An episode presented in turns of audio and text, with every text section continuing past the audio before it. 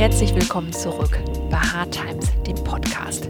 In der heutigen Folge sprechen wir mit Christoph Magnussen, einem der Hosts des grandiosen Podcasts On the Way to New Work, der bei uns einiges in Bewegung gesetzt hat, was das Thema Arbeit angeht. Wir sprechen mit ihm über seinen Werdegang, was für ihn der Kern von New Work ist und welche Rolle Angst in Unternehmen spielt. So viel sei gesagt, es war nicht nur ein spannendes Gespräch, sondern Larissa und Christoph haben in der Folge gleich zwei Deals geschlossen. Und so viel kann ich vorab verraten, es wird tatsächlich an beiden gearbeitet.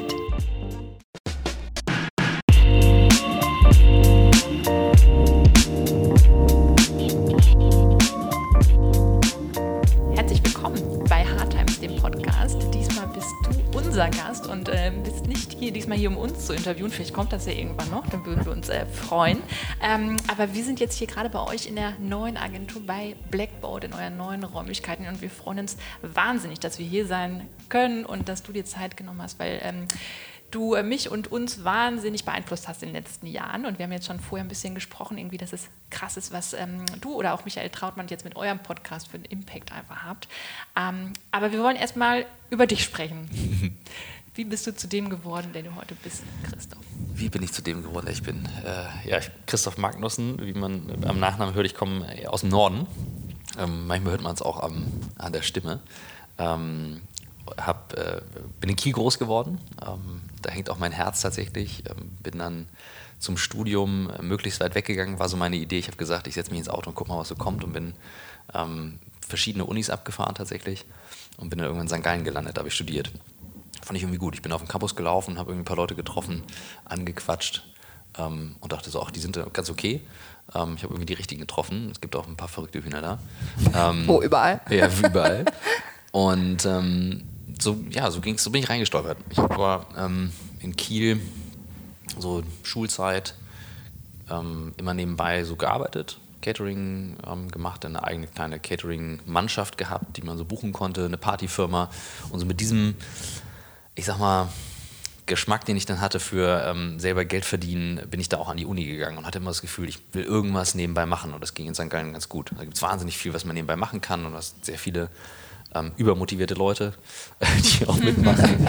und habe einen meiner engsten ähm, Freunde heute und Geschäftspartner getroffen, mit dem ich heute noch eben eng befreundet bin, gerade mit ihm telefoniert, Adrian Locher. Den habe ich wirklich am ersten Tag auf diesem Campus dort getroffen. Also das ist der erste Mensch, den ich da getroffen habe und äh, äh, mag es Liebe auf den ersten Blick sein, ich weiß es nicht, wahrscheinlich mhm. zweiter. Wir haben mal eine Firma zusammen gehabt. Ähm, wir sind irgendwie gegenseitig Patenonkel bei den Kindern. Ähm, und das ist schön, also dass so eine Verbindung daraus resultiert ist. Und das war eben die Station St. Gallen, ähm, wo ich dann viel nebenbei gemacht habe, St. Gallen Symposium und dann gespürt habe, ich tue mich schwer, weil alle so irgendwie Praktika hatten und alle hatten die mega krassen Sachen am Start. Und ich dachte so, boah, ich habe mich um nichts gekümmert. Ähm, habe dann ein Praktikum bei Chibo gemacht und auch meine, meine Abschlussarbeit geschrieben. Und dann war ich echt so, na, was mache ich jetzt? Und dann hat mein Mentor mich damals bequatscht, in seine Beratung zu kommen. Das war auch toll, weil er mir eine riesen Chance gegeben, mit 23 irgendwie schon einzusteigen als Berater und habe dann aber doch relativ schnell gespürt, so, mm, oh, schwierig. Das war so 2006. Wer sich dann noch daran erinnert, das war noch die Zeit, wo YouTube ganz frisch war. und ich bin über eine ähm, Rede gestolpert von Steve Jobs, die heute jeder kennt die war da gerade mit irgendwie 10.000 Aufrufen mhm. oder so. Das war krass. Hab die morgens geguckt, werde ich nie vergessen. Und dann kam dieser Satz und dann guckst du in den Spiegel und wenn du dann die ganze Woche sagst, nee, also das mache ich nicht mit, dann musst du irgendwann halt auch sagen, dann machst du nicht mehr mit. Und ähm, bin ich irgendwie am nächsten Tag zu meinem Chef gegangen und habe gesagt, du, mach nicht mehr mit. mach nicht mehr mit, ich war auch und der war ja mein Mentor und ähm, nach der Rede direkt wirklich am, am nächsten nee, Tag? Nee, bisschen, ich glaube, eine Woche danach. ähm, hatte dann irgendwie so eine Geschäftsidee, wo ich dann noch den Adi einbezogen habe, den ich damals getroffen hatte. Ähm, und mit dem geschrieben habe und bin dann immer zwischen Wiesbaden und Zürich gependelt und habe dann Jochen, eben meinem Chef und Mentor, gesagt, du, ich würde aufhören. Und der hat mich immer sehr unterstützt. Und äh, Shoutout an Jochen, der gab mir dann damals die Hand beim Mittagessen und sagte, okay, krass. Ähm, also so vom Typ her, ich unterstütze dich. Idee, vertraue ich drauf, ähm, ich gebe dir die Hand drauf, ich zahle dir den Rest des Jahres das Gehalt weiter. Das war dann Anfang 2007 ähm, und dafür kriege ich 5% an was auch immer du jetzt startest. Ja, das war dann der Handschlag und dann habe ich losgelegt. Ich mich ins Auto gesetzt nach Zürich und haben in Zürich dann die erste Firma gegründet. Ähm, oder die zweite Firma dann damals. Und ähm, so, so rollte das los. So rollte es los. Ging nicht so smooth weiter bei allen Stationen, aber da können wir gleich drauf einsteigen. Ihr müsst sagen, wenn ich es einfach weiter erzählen soll. Äh du, sehr, ich meine, die nächste Frage wäre gewesen, seit wann machst du denn das, was du wirklich was ich wirklich will. Okay, das ja. war, okay, dann, okay, dann lass mich den, den Bogen weitermachen. Dann habe ich ja damals gegründet und habe gespürt, okay, ich will gründen. Und ähm, wenn ich ehrlich bin, ähm, wenn ich wirklich ehrlich bin, dann hat das ganz schön lang gedauert, aus diesem St. Gallen-Dunstkreis gefühlt rauszukommen. So, alle machen Beratung, alle verdienen irgendwie krasses Geld. Ähm, es hat bestimmt fünf Jahre gebraucht, bis ich gemerkt habe, so, nee, ich fühle mich auch gut damit, dass ich das nicht mache. Ähm, wo andere sagen so, ja, äh, das weiß man doch. Und so, nein, ich wusste es halt nicht. Ich habe es ausprobiert und, und ich komme schwer an mein Gefühl ran. Ich muss mir das richtig erarbeiten und zur Ruhe kommen und zuhören.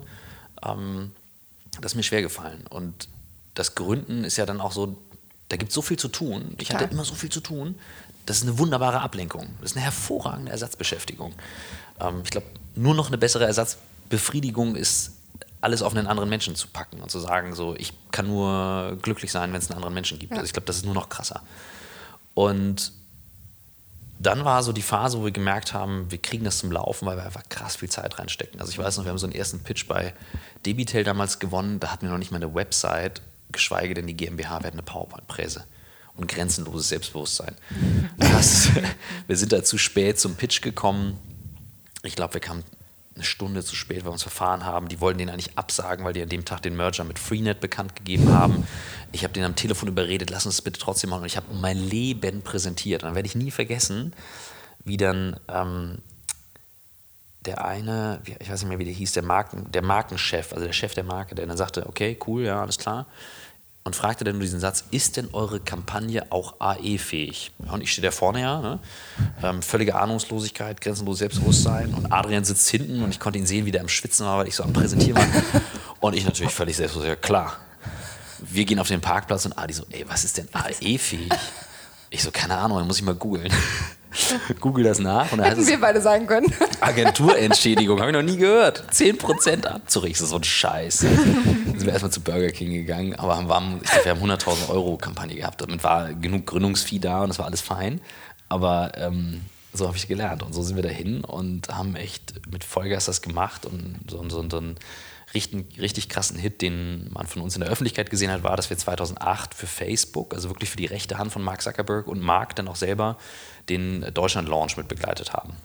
Das liegte dann irgendwann auf TechCrunch und da habe ich noch schlaflose Nächte gehabt, weil ich dachte, oh Gott, jetzt ist alles aufgeflogen und dann war die Headline auch echt für Deutschland super. Facebook sending Street Troops to Germany. Ich dachte so, oh, Gott, das geht nach hinten los. Aber ging es nicht. Also es war dann halt mega, mega Erfolg, wie man ja heute im Nachhinein weiß, mit, mit Facebook in Deutschland. Ähm, die haben dann, damals war StudiVZ groß und die hatten uns äh, kontaktiert, weil wir halt Leute an Unis hatten und wir sollten halt quasi den ganzen Unisupport machen. Wir haben dann Berlin und München als Hubs genommen und haben einen Markenbotschafter dort rekrutiert. 2008 und wollten dann eigentlich voll auf Facebook umswitchen ähm, und haben gesagt, okay, da fokussieren wir uns drauf, aber waren auch so ein bisschen unsicher und dann erwischte uns voll diese Werbekrise, wo alle dann zurückgingen. Das war ja. Obamas erste Kampagne war ja. Facebook, ne? dann kam aber die Werbekrise und die Firmen, die heute mit Facebook groß geworden sind, die haben drei, vier Jahre später angefangen und waren immer noch früh. So, das heißt, es war viel zu früh und auch irgendwie ein Scheißmodell und so. Und ich habe das dann noch mit einem aus dem Team weitergemacht. Der ist geblieben und haben so die Beratungskunden behalten und bin dann aber abgeschaut, okay, was gibt's und äh, musste auch dann irgendwie was machen, also kohlemäßig. Also ich habe einmal wirklich mein Auto auf der Straße verkauft ähm, in der Zeit, um die Miete zu zahlen. Das war echt scheiße. Ähm, war schon viel Druck und hatte aber auch immer volle Unterstützung von äh, meiner damaligen Freundin, heute Frau, ähm, in der Phase. Und das war sicherlich nicht einfach. Also es hat bestimmt auch an der Beziehung, jetzt im Nachhinein drüber nachdenke, viel genagt und ähm, das war eine taffe Zeit. Und habe dann aber einen Gründer kennengelernt, Chris Wolf, in Frankfurt-Oder, da wollte halt keiner hinfahren. Ähm, Sage ich jetzt mal so böse. Äh, ist gar nicht, ist, äh, ist viel, mit viel zu viel Vorurteil besetzt, wunderschön in der Ecke. Und er hatte eine Firma, die hieß Wir kaufen's und ähm, war noch super jung, hatten sich irgendwie verheddert im, in der Gründungsstart. Es war ein holpriger Start. Und ich kannte das Modell, das war Refurbishment, gebrauchte Elektronik. Aus den USA kannte ich das Modell. Also quasi man schickt sein Telefon ja. ein, kriegt Kohle fertig. Mhm. Ähm, war ein Operations Case und ich kann Operations, also ich kann halt Prozesse, ich kann Teams, ich kann Kommunikation. Habe ihn getroffen, er meinte, ey, komm, lass uns das Ding hier jetzt zusammen hochziehen. Habe ich gesagt, das sagte mir mehr zu als die ganzen heißen Gründerstories, wo halt so krasse Investoren im Hintergrund sind, weil ich immer irgendwie meine Freiheit behalten wollte. Ja, bin ich da echt zwei Wochen in Frankfurt oder habe ich mir da in die Fabrik eingewühlt im Burschenschaftshaus gewohnt, weil es kein anderes Zimmer gab. Das war, glaube ich, das billigste Zimmer, was ich in meinem Leben je hatte. Danke, Jungs, dass ich da so for free wohnen durfte, gefühlt. Das war 20 Euro oder so.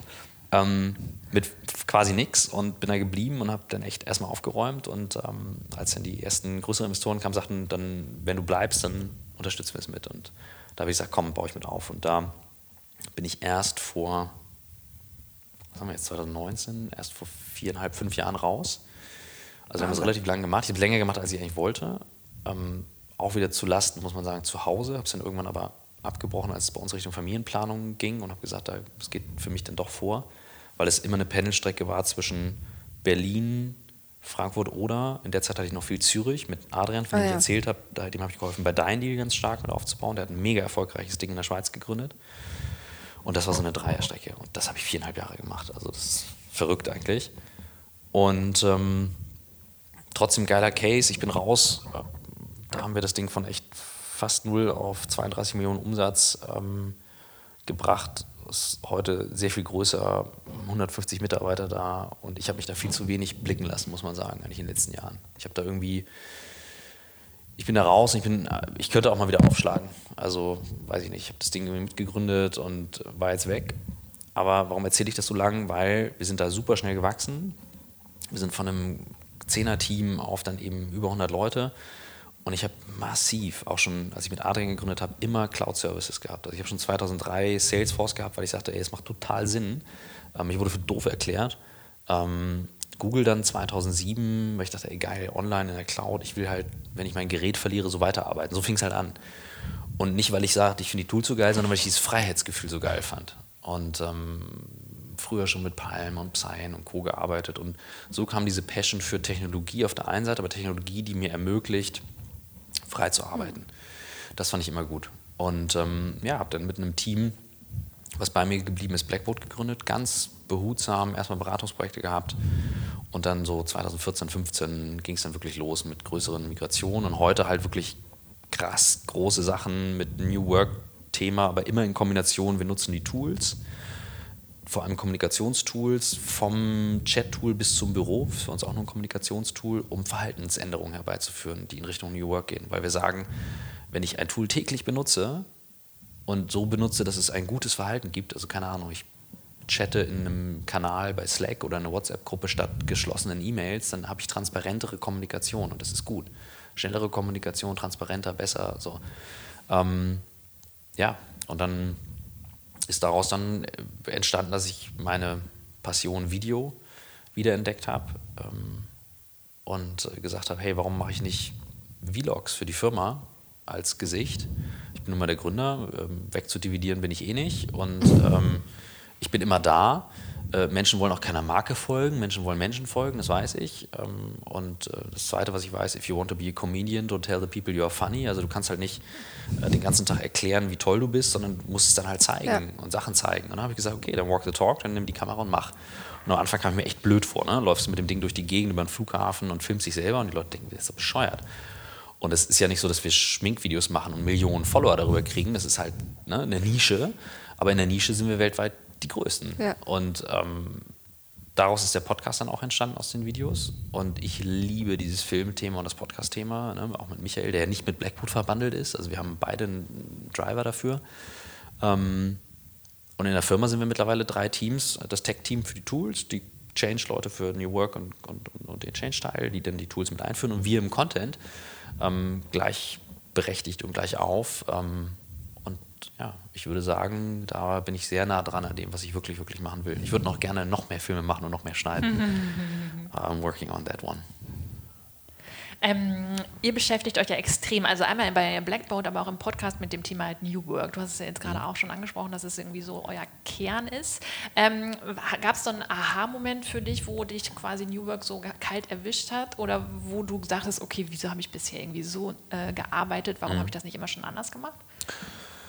Also es ist ja aus einem Tippfehler entstanden. Ich bin ja Legastheniker und ja. mache da ja kein Geheimnis draus. Ähm, ich habe dauernd Fehler. Also die ersten Videos, wenn ihr euch die anguckt, da sind immer Schreibfehler drin. Und ähm, ich kann nur sagen, es sorgt für Engagement. Ne? Irgendjemand ist immer da, der dann drunter kommentiert.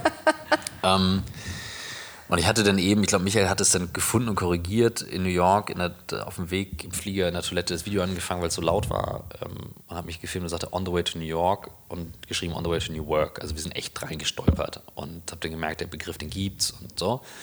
Aha-Moment ganz, ganz, ganz klar, als wir zu Friedhof geflogen sind, ähm, jetzt Anfang des Jahres, Friedhof Bergmann ist der Urvater von New Work und also man muss sich das vorstellen, es gibt ein Video auf YouTube, was wir gedreht haben, was ihn dann zeigt und na, also MP, mein Kameramann und ich, wir, wissen schon halt, wie man Filme macht, ne? Also da lassen, machen wir uns mal nichts vor. So und so dafür, dass wir es aus der Hüfte gefilmt haben, wir sind dann mit einer Red rüber geflogen ähm, und haben in diesem kleinen Raum gedreht. Aber was den Film ausmacht, ist diese Energie von diesem Mann, der da mit 88 sitzt und sagt, ja, ich glaube, mir ist das geglückt. Also ich habe da ein Thema in die Welt gesetzt und das war richtig. Ich bin da entgegen meiner Angst da reingegangen. Und da weiß ich noch genau, das sind drei Stunden Podcast, immer mit Pausen zwischendurch. Und ich habe mir gedacht, oh, hoffentlich wacht er wieder auf, äh, als er geschlafen hat. So meine ehrlichen Gedanken. Ähm, und ähm, er hat in jedem Abschnitt mich irgendwo erwischt. Und irgendwann dachte ich so, ey krass, wie, konnte, wie hat er so darauf vertraut, dass das einfach so positiv in seinem Leben weitergeht? Also dies, wie, wie dieses Werden und Sterben von, ich weiß nicht, Goethe, ich keine Ahnung, irgendein anderer Podcast hat das neulich erwähnt. Und da dachte ich so, ja, das ist, geht immer up and down, up and down and up and down. Aber dieses Vertrauen zu haben, es ist okay, Angst zu haben davor. Im Gegenteil, du musst es sogar spüren und dann was draus machen. Und da habe ich gemerkt, dieses Thema ist so viel größer als jetzt einfach nur, uh, wir machen jetzt mal ein bisschen New Work und fertig. Da ist so viel auch Menschliches mit drin, zu sagen, okay, wie gehst du, wie, mit welcher Haltung gehst du da durch? Was machst du aus einer Krise? Wie verletzt bist du? Wie sehr zeigst du dich danach? Was änderst du dafür? Und was bringst du Gutes in die Welt? Und da muss ich mir ganz klar in die eigene Nase fassen und sagen, das habe ich definitiv nicht immer gemacht. Aber der Moment war echt so, dass ich dachte, oh Schluck, ähm, wir sind da an was viel Größerem dran. Und er ist ein täglicher Reminder für mich. Ähm, mein 90. Geburtstag ist noch 19.133 Tage weg heute. Ähm, ich habe so einen Timer laufen, das ist ein bisschen freakig, aber für mich ist das echt eine Motivation, dass ich sage, okay, also dann überleg dir einfach, ähm, möchte ich das Gespräch jetzt führen? Ähm, möchte ich heute arbeiten? Äh, möchte ich mich mit irgendwie Themen, die mich ärgern, weiter ärgern? Oder was möchte ich in die Welt bringen? Und da glaube ich, hat New Work auch das Potenzial, wenn Menschen sich bei der Arbeit wohlfühlen, dann hat das so viel Einfluss auf ihr Leben. Die machen dann keinen kein Shit im Außen. Ne? Die müssen dann nicht radikal werden und ideologisch. Und ich finde das alles krass, wie Menschen so abgehen können. Und die müssen dann auch nicht sagen, wow, das ist alles mit Umweltschutz, interessiert mich nicht so. Ob du es glaubst oder nicht, kannst, da verhältst du dich einfach gut. Es gibt keinen Grund, sich scheiße zu verhalten. Wir sind alle freakig, also jeder von uns hat irgendwie so seine dunklen Seiten, aber es gibt keinen Grund, dass wir uns gegenseitig scheiße verhalten. Nee, ganz im Gegenteil. Das, ja, das treibt mich. Also der Podcast, ich erinnere mich noch gut dran, äh, als äh, Kathleen, also ich glaube, ihr habt den gelauncht und an dem Tag später hat Kathleen sich den angehört äh, und ich weiß noch, wie wir ins Büro kamen und wie geflasht sie einfach waren. Ne? Und ähm, klar, im Zuge jetzt auch A, auf die Vorbereitung äh, für den Termin mit dir heute, aber auch generell vorher. Ähm, uns hat das so beeindruckt. Ne? Und genau, was du eben sagst, die Energie zu spüren und eben auch zu sagen, New Work ist eben nicht nur eine neue Arbeitswelt, sondern es ist viel, viel mehr. Ne? Also auch für uns, wir, wenn wir darüber sprechen, wir sagen immer, eigentlich ist es fast New Life und eigentlich gehen wir back to basic. Also mhm. wir besinnen uns ja viel mehr wieder drauf, vom Ich zum Wir. Wir müssen echt schauen, wo, wo stehen wir in der Welt, was machen wir ähm, und welche Herausforderungen haben wir. Ähm, was ist denn für dich die größte Herausforderung an dem Thema New Work? Ähm, ja, also tatsächlich habe ich, ich habe einen neuen Vortrag gehalten, ähm, den ich noch nicht auf YouTube teilen konnte, weil aus Teilen daraus wahrscheinlich auch ein TED-Talk wird. Ähm, und da habe ich mich echt bei der Vorbereitung ähm, auch eine Phase jetzt gehabt, wo ich gemerkt habe, so, da fragte mich einer, was ist denn so das eine Ding, was hält die Leute davon ab, New Work oder, oder Digitalisierung oder irgendwas? Und dann sagte ich, naja, wenn wir, also wenn ich ehrlich bin, dann ist es die Angst bzw. der Umgang mit Angst. Und die Strategien zur Angstvermeidung sind ja vielfältig. Entweder ich mache einfach meine Gefühle dicht und zeige es nicht, ich verstecke mich hinter meiner Rolle, ja, ich bin noch perfider, ich habe ein ganzes System geschaffen. Ja, am Ende bin ich der Chef und kann sagen links, rechts. Ja, wenn ich hart auf hart komme, das ist ja verrückt. Ähm, der nächste spielt die Opferrolle, der nächste, ähm, keine Ahnung, es gibt ja ganz viele, zieht sich zurück. Und was ich so wahrnehme, ist, dass wir diesen Umgang mit Angst, ähm, dass wir diesen Umgang mit Angst einfach in der Kindheit natürlich nicht gelernt haben, beziehungsweise die Muster lernen, oder können unsere Eltern nichts für, die versuchen ihr Bestes und trotzdem verkacken alle Eltern. Ich bin selber Vater. Ähm, ich würde sagen, ich mache es toll und meine Kinder werden irgendwann sagen, oh Gott, ne? Und ich finde beides irgendwie okay, denn auch mal ja. zu sagen, wir sind halt nicht perfekt als Eltern. Und ähm, dieser Umgang mit Angst halte ich für den Kern, weil wir müssen für New Work unsere Komfortzone verlassen. Wir müssen den Schritt rausgehen, um exponentiell zu wachsen in alle Richtungen. Also für mich ist dieser Schritt damals mit den Videos gewesen, ich gehe einen Schritt raus, lade ein Video auf YouTube und denke so, ah, Millionen Menschen gucken das und feiern das. Ja, nicht mal, dass es jemand negativ kommentiert, im Gegenteil, es guckt sich keine Sau am Anfang an. das ist viel schlimmer. Hab dann aber gemerkt, wenn ich so ne, mir die Komfortzone als so ein Quadrat vorstelle, das Quadrat erweitert sich nicht nur zu dieser einen Seite, wo ich den Schritt raus mache, sondern das schiebt sich nach oben, nach rechts, nach links, nach unten. Es wird einfach zu allen Seiten größer, weil plötzlich ich lerne neue Leute kennen, der Podcast entsteht, neues Geschäft entsteht, ich lerne was über Film machen und so weiter. Also es wird immer größer. Tun wir das nicht, dann laufen wir gegen etwas sehr Natürliches im Menschen, nämlich dem Wachsen. Wir werden von alleine älter und wachsen, aber wir müssen uns auch geistig weiterentwickeln, um, glaube ich, klar im Kopf zu bleiben. Ja. Bei aller Zen-Meditation, Achtsamkeit, ich glaube einfach, wir müssen uns irgendwie geistig weiterentwickeln, um weiter klarzukommen. Das, das ist die Bürde, die wir haben. Tiere können nicht ihr eigenes Bewusstsein beobachten, soweit wir wissen. Wir können das. Also haben wir die Aufgabe. Und da, glaube ich, eben liegt genau das Problem. Wenn wir diese Angst haben, gehen wir nicht aus der Komfortzone raus. Dann bleiben wir drin als Erwachsene.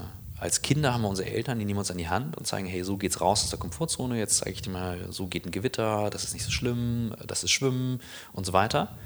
Ähm, als Erwachsene tun wir dann so, wir verstecken uns hinter dem Siezen in der Firma, ähm, hinterm Chef sein und manchmal denke ich so, manchmal braucht der Chef einfach nur eine dicke Umarmung.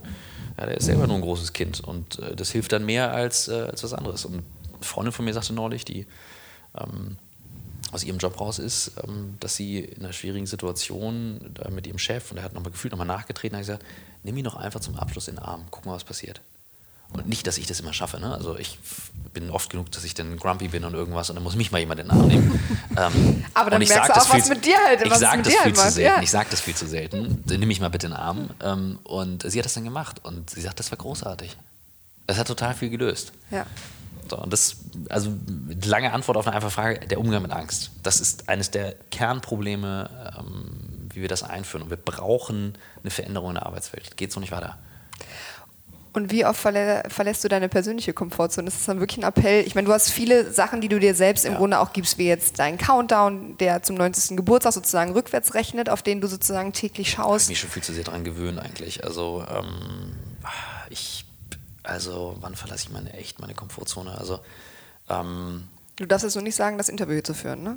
Nein, nein, null, null. Um, du, meine, meine Kompensation von Angst ist ja, meine Bühne noch größer ja. zu machen. So. Also es ist, äh, also ich fühle mich super wohl auf der Bühne ähm, und, und ich weiß auch, ich kann das ganz gut. Ähm, das klingt total blöd, das jetzt zu sagen, aber ich nee, muss ja einfach mal absolut. selbst reflektiert drauf gucken, sagen, das kann ich und andere Sachen nicht. Ähm, also wenn ich, wenn ich an meine Komfortzone denke, dann sind das so Sachen, ähm, mich auf diese wunderbare Albernheit meiner Kinder richtig ernsthaft einzulassen das ist, und, und, und auf nichts drumherum zu achten und da voll mitzumachen. Und das tut mir so gut, wenn ich es mache. Ähm, und ich ertappe mich manchmal dabei, dann zu ernst zu sein oder ähm, jemanden mal anzusprechen. Einfach mal zu sagen, jetzt quatsche ich mal jemanden an, wo ich sage, ich finde ich toll und ähm, wollte das einfach mal sagen. Muss jetzt gar keine Intention dahinter haben. Ähm, so Sachen. Also ich bin wahnsinnig schüchtern ähm, im, so im Eins zu eins und bewege mich da auch selten raus. Und dadurch, dass das im Außen nicht so aussieht, haben ganz viele Schwierigkeiten, das zuzuordnen. Es gibt so einen Artikel, den die Zeit geschrieben hat und ähm, da sagte die Redakteurin dann so, ja, ich habe irgendwie zwei Christoph Magnussen kennengelernt, den auf YouTube und den so jetzt im Gespräch. Da sag ich, naja, wir führen ja auch ein, irgendwie ein entspanntes Gespräch als Erwachsene und YouTube ist ja auch immer nur ein, ein Teil. Klar. Und sie hat da schon ganz schön draufgehauen, wird sie ihre Gründe für haben, I can take it, ähm, aber natürlich hat mir das wehgetan. Ähm, und da habe ich dann gemerkt, so ja, es ist halt das Bild, was sich Leute im Außen dann machen und das ist auch okay, ich kann das nicht verhindern und jeder macht sich dann eben sein Teil und sein Bild davon, aber ich finde es richtig, wie wir es machen und ich habe dann auch nur ein, eine Sache da am Ende kritisiert, habe gesagt, jeder kann mich sehen, wie er will, aber wir, wir, bleiben keine Antwort schuldig für New Work, weil dafür machen wir einfach zu viel ja. und stellen auch Fragen, was viel wichtiger ist, meiner Meinung nach, als Antwort zu geben. Ähm, das war das Einzige, was ich kommentiert habe und alles andere ist dann okay und ja, das, das ist jetzt schon aus der Komfortzone raus. Klar. Das ist auch mal, also mein äh, persönliches Credo, ich habe das ähm, in meiner letzten Firma bei Lululemon ging es halt auch um das Thema halt, ähm, so, sich selbst zu finden und Leadership-Training and be the question, not the answer. Das war mein mhm. allergrößtes Learning für mich als Führungskraft, ähm, weil ich auch immer das Gefühl hatte, so dieses, ich muss immer Antworten liefern, ich muss immer besser sein. Das war meine größte mhm. Erkenntnis, ähm, gerade als Führungskraft eben auch zu sagen, pass mal auf, ich muss gar nicht jetzt immer die Antwort haben, ja. sondern vor allen Dingen die Fragen zu stellen und vor allen Dingen Leute einzustellen, die noch besser sind als du selber, um dir selbst auch Freiraum zu schaffen, zu wachsen. Ne? Und mhm. ähm, das alleine ist immer so ein Punkt, wo ich auch immer denke, dieses Fragen stellen, damit macht ihr etwas mhm. ganz, ganz Besonderes. Ich meine, das war ja auch der Grund für uns beide, den Podcast zu gründen, weil wir gesagt haben, wir wollen hören, wie es andere machen. Wir mhm. wollen sehen, wir wollen spüren. Wir wollen wirklich ähm, überhaupt ganz im Gegenteil und gar nichts, was mit uns zu tun hat, sondern wir wollen einfach nur diejenigen sein, die halt eben fragen. Ähm, und das halt eben so großartig an eurer Arbeit. Ähm, weil ich glaube, damit ja, vielleicht ist es in, in, deiner, ich sag mal so Komfortzone, in Anführungsstrichen, diese Fragen zu stellen, weil das dir leicht fällt, dich mit Leuten, aber ähm, auch nicht? Nee, also äh, danke, also da, da, wirklich danke, ähm, dass du das sagst und das kommt bei mir an. Also ich muss mir Mühe geben, äh, sowas auch ankommen zu lassen, wirken zu lassen und ich, ich spüre, dass, äh, dass du meinst es ernst und von Herzen. Ähm, äh, am Anfang, also ich spreche jetzt nicht für Michael, ich spreche für mich. Ich bin ein unfassbarer Klugscheißer und Besserwisser. Es ist ätzend. Also ich kann richtig ätzend sein und das nervt. Ähm, und ich kann mich dabei durchaus auch beobachten, danach meistens erst. Ich versuche das Muster vorher auszuschalten. Ähm, mein Kopf ist immer super schnell und wir machen ähm, in der Firma mit jedem, der neu ins Team kommt, so einen Test, der heißt Strengths Finder mhm. von Gallup. Ähm, ich weiß nicht, ob vorne die Fotos hängen. Man darf das gar nicht sagen, wir nennen das intern, ich habe es nicht mir ausgedacht, wir nennen es intern Team Tinder, weil das sind Fotos und darunter stehen dann die, mhm. die Stärken, die Talente von jedem. Ähm, das ist natürlich wieder völlig politisch inkorrekt, aber egal. Finden alle lustig und, und ähm, es geht um den Test im Kern. Und jeder der kommt, darf sich natürlich freiwillig machen, ist jetzt auch kein Pressure und jeder teilt das aber gerne, weil die Theorie dahinter sind, es gibt 34 Stärken bei jedem und ähm, fünf sind besonders ausgeprägt und danach weißt du die und es ist ja immer positiv, das sind deine Talente. Der eine hat halt Harmoniebestreben ganz oben, der nächste Leistungsorientierung, der nächste Empathie, der nächste Kontaktfreudigkeit so. Und bei mir fehlt zum Beispiel Empathie unter den Top 5. Heißt nicht, dass ich es nicht habe, aber es fliegt mir jetzt nicht zu, sondern jetzt mit euch hier zu sitzen, ist eigentlich total dankbar. Ich bin jetzt gerade voll da ne, und merke, okay, bin präsent und, und kann das spüren. Ähm, aber es ist jetzt nicht so, dass ich das das Erste ist, was ich im Raum mhm. merke. Ja. Ich bin dann, Leistungsorientierung steht für, ich lebe von Doing, also vom Createn. Also ich habe mir auch so ein Tattoo hier drauf gemacht, um das nicht zu vergessen, was eigentlich schwachsinnig ist, weil ich weiß das. Aber da steht halt Create, also ne, ja. ich, ich, ich habe immer schon lieber Lego gebastelt als gespielt. Immer schon. Also ich finde Editing im Film machen einfach geil. Also du hast ein, du machst, drehst, machst Aufnahmen und spürst plötzlich beim, beim Zusammenschneiden, boah, krass, das gibt so geile Energie jetzt mit der Musik zusammen. Und dann sitzt du davon und denkst so, boah, ist das geil. So, das gibt mir halt richtig Kraft. Da blühe ich dann auf. Und das zu wissen im Team und da, ähm, da eben drauf einzugehen bei den Leuten, macht vieles sehr, sehr, sehr viel leichter. Und nein, mir fliegt es nicht easy zu, dann jemandem zu, Fragen zu stellen. Ähm, ich würde behaupten, die im Team bei uns, die empathischer sind, dem fällt das leichter, sind überwiegend die Frauen, weil wir jetzt keine Klischees, wir haben auch genug Frauen, ja, die genau wie ich eher eine Stratege ja. sind, zum Beispiel im Kopf. Ähm, aber ich habe jetzt wirklich gelernt, über den Podcast einfach auch so ein Gespräch laufen zu lassen und, und, dann in so einer Situation zu sitzen und zu spüren. Und ich bin völlig fein, ob es in die Richtung läuft oder in die Richtung. Es ist mir egal. Ich lese auch keine Nachrichten, mich interessieren auch keine Social Media Feeds. Ich sorry Michael, ich höre auch unsere Podcasts meistens nicht nochmal, ähm, sondern für mich ist das dann passiert in dem Moment. Ja. Und das Video ist dann da, der Podcast ist da und das Ding ist dann fertig. Aber mich interessiert dann wirklich in der Sekunde der Typ oder die Frau oder wer auch immer, mit wem wir da sitzen. Und ich denke so, ey, was für krasse Geschichten wir individuell haben. Und nicht, oh, ist ja schon erfolgreich. Das langweilt mich meistens mittlerweile, wenn das von außen halt so äh, schön aussieht. Das ist so lustig, wie viele Parallelen zwischen uns beiden und, und euch beiden gibt. ist, doch, ist doch okay. Nee, wir beide sind uns sehr, sehr ähnlich. Ich sehe nur das Schmunzeln von Kathleen ja. Seite, wenn ich dann sage, lustig. ich höre den Podcast dann Ich kann das auch überhaupt nicht, mich da nochmal anhören. Das geht gar nicht. Ähm, Du hast eben auch darüber gesprochen, dass ähm, Ängste so das größte Hindernis letztendlich sind, ne, in vielen Fällen. Also dass Unternehmen sich entwickeln, dass ähm, Personen das machen, was sie vielleicht wirklich, wirklich wollen oder auch mhm. irgendwie dahin kommen. Hast du einen Weg gefunden, Unternehmen zu zeigen, wie sie diese Ängste auflösen können oder Menschen wirklich dahin bringen können, sich so zu fragen, was sie wirklich, wirklich wollen? Ähm, wir gehen ja immer, wir kommen ja meistens mit einer sehr pragmatischen Aufgabe. Also momentan werden wir, glaube ich, jeden Tag von der Firma angeschrieben, die sagt, uh, wir haben Office 365 eingeführt und irgendwie hat sich nichts geändert. oh, das überrascht mich jetzt ja.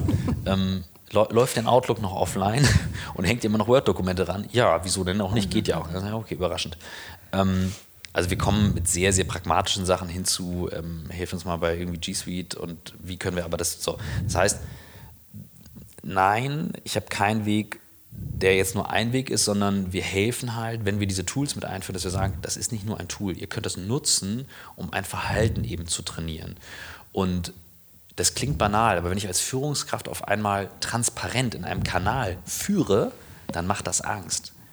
Und dann, dann nehmen wir die Leute mit an die Hand, zu sagen, hey, und da geht ihr jetzt mal rein. Ich lasse los als Führungskraft, ich gebe Verantwortung ab. Das macht Angst, auch wenn sie es nicht zugeben. Und es macht auch dem Chef Angst zu sagen, oh, sollen wir jetzt alles in die Cloud schieben oder ist denn hier morgen so, ne? Und da nehmen wir den an die Hand und nutzen das, damit es wie so wie es für so ein Marathontraining jeden Tag ein Paketchen ist, was man verarbeiten kann. Wir sind eben bisher nicht diejenigen, die dann Purpose-Workshops oder ähnliches machen in die Richtung, aber wir stoßen natürlich mit dem Podcast viele Gedanken an und ich nehme mir bei den Videos auch raus, Sachen zu machen, die links und rechts rausgehen. Und da vertrauen hier alle in der Firma drauf, die, klar, mein Team, mittlerweile wissen die halt, dass Hinak mein Zen-Meister ist und ich mir ab und zu hier meine, mein, äh, mein Samu anziehe und da meditieren gehe und dass es für mich halt toll ist. Und auf der anderen Seite ähm, muss ich da noch wahnsinnig viel lernen. Ähm, aber ich teste halt viel aus. Ich versuche da möglichst vorurteilsfrei reinzugehen. Das fällt mir nicht immer leicht. Ich neige zu schnellen Urteilen und muss mich dann immer wieder einmal bremsen zurück und sagen, halt stopp, Entschuldigung, das war jetzt zu schnell geurteilt, jetzt einmal wieder offen reingucken. Also keinen pauschalen Weg. Ich glaube, wir machen das sehr gut in dem Bereich, in dem wir sind. Ähm, da mach, lassen wir uns auch echt nichts vormachen. Also da gab es jetzt noch keinen, der uns da wirklich sagt, nee, geht nicht, funktioniert nicht, sondern meistens wird halt ein Tool eingeführt und die Leute werden halt hängen gelassen oder umgekehrt, die Leute, den Leuten wird gesagt, ändert euch mal und dann wird aber nichts geändert, dass man halt besser arbeiten kann. Also es sind mhm. viele Steine im Weg und wir nehmen einen Teil davon aus dem Weg. Magst du das mal beschreiben? Du hast es gerade schon so grob geschrieben. Ihr geht ja davor nach dieser Collaboration Performance Map. Das mhm. habe ich öfter gesehen, wenn ihr in ein Unternehmen reingeht. Genau, also wir haben irgendwann festgestellt, dass ähm, ganz viel, es fing so an mit dem Thema, ja, wir haben eine Digitalisierungsstrategie. Und ähm, ich habe dann irgendwann mal geguckt und habe dann, ich neige zu, okay, wie kann man Sachen vereinfachen? Und habe dann gesagt, okay, meistens gibt es drei Bereiche, die digitalisiert werden. Natürlich gibt es tausend Bereiche, aber so in grob drei Überthemen. Geschäftsmodell, haben alle immer sofort verstanden, sind meistens die großen Berater, die kommen, PowerPoint-Schlachten und neu und fliegende Drohnen und Roboter und Schieß mich tot und whatever. Geschäftsmodell. Wie ändert sich das? So. Das zweite ist dann die Customer Experience, das, was wir mit Apps haben. Ähm, mittlerweile brauche ich halt auch nicht mehr anfangen, SAP fürs iPad irgendwie anzupassen, sondern muss mir überlegen, okay, wie geht es auf dem Handy? Also, wenn man mal ehrlich ist, jeder von uns konsumiert am Handy alles. Ja. Und das ist dann für eine Firma auch entscheidend, diese Geschäftsmodelle in der User Experience entsprechend präsentiert. Also Geschäftsmodell, User Experience und dann gibt es die Operations, Abläufe, Kommunikation und so weiter. Und da heißt es immer, ja, da haben wir nicht genug Zeit für, weil da wird so viel gemacht und wir müssten eigentlich, aber da wird so viel gemacht. Und dann stelle ich meistens eine super simple Frage immer wieder, und ich stelle die ja nun seit Jahren, und dann sage ich immer, wie ist denn eure Vision für die Zusammenarbeit? Ja, ja wie Vision? Ich so, naja, wie wollt ihr denn zusammenarbeiten? Also ihr wollt hier irgendwie raus in die Schlacht und in die Welt und ähm, das ist ja verrückt eigentlich, was wir da tun. Machen wir im Privaten auch. Ne? Also wie, wie wollen wir eigentlich zusammenleben? Wäre auch eine berechtigte Frage. So. Und damit meinen wir ganz banale Sachen wie, mit welchen Tools wird kommuniziert? Welche Regeln gibt es? Ähm, wir haben diese zweimal Anrufen-Regel zum Beispiel. Also rufst mich zweimal an, dann signalisierst du mir, ist ein Notfall. Dann rufe ich zurück, egal wer da angerufen hat. Ähm, oder alles offen in die Kanäle, es sei denn, es ist super explizit. Keine Ahnung, es wird halt zusammen als Team definiert und das hilft, die Kommunikation zu beschleunigen. Und schnelle Kommunikation ist immer gut. Das heißt nicht, dass die unüberlegt ist, aber das heißt, dass die Informationen von A nach B schnell fließen. Und was uns zu Menschen macht, ist Kommunikation. Was wir brauchen, ist für, für, für gute Zusammenarbeit gute Kommunikation. Ja, ganz klar, überhaupt keine Frage. Und deswegen ist auch das Büro nur ein Tool. Wir treffen uns hier, um zu quatschen. Es gibt aber Menschen, die gehen morgens ins Büro und verstecken sich hinter einem schwarzen Brett, was Bildschirm genannt wird, und dann versuchen sie ungesehen zur Toilette zu kommen und wieder zurück.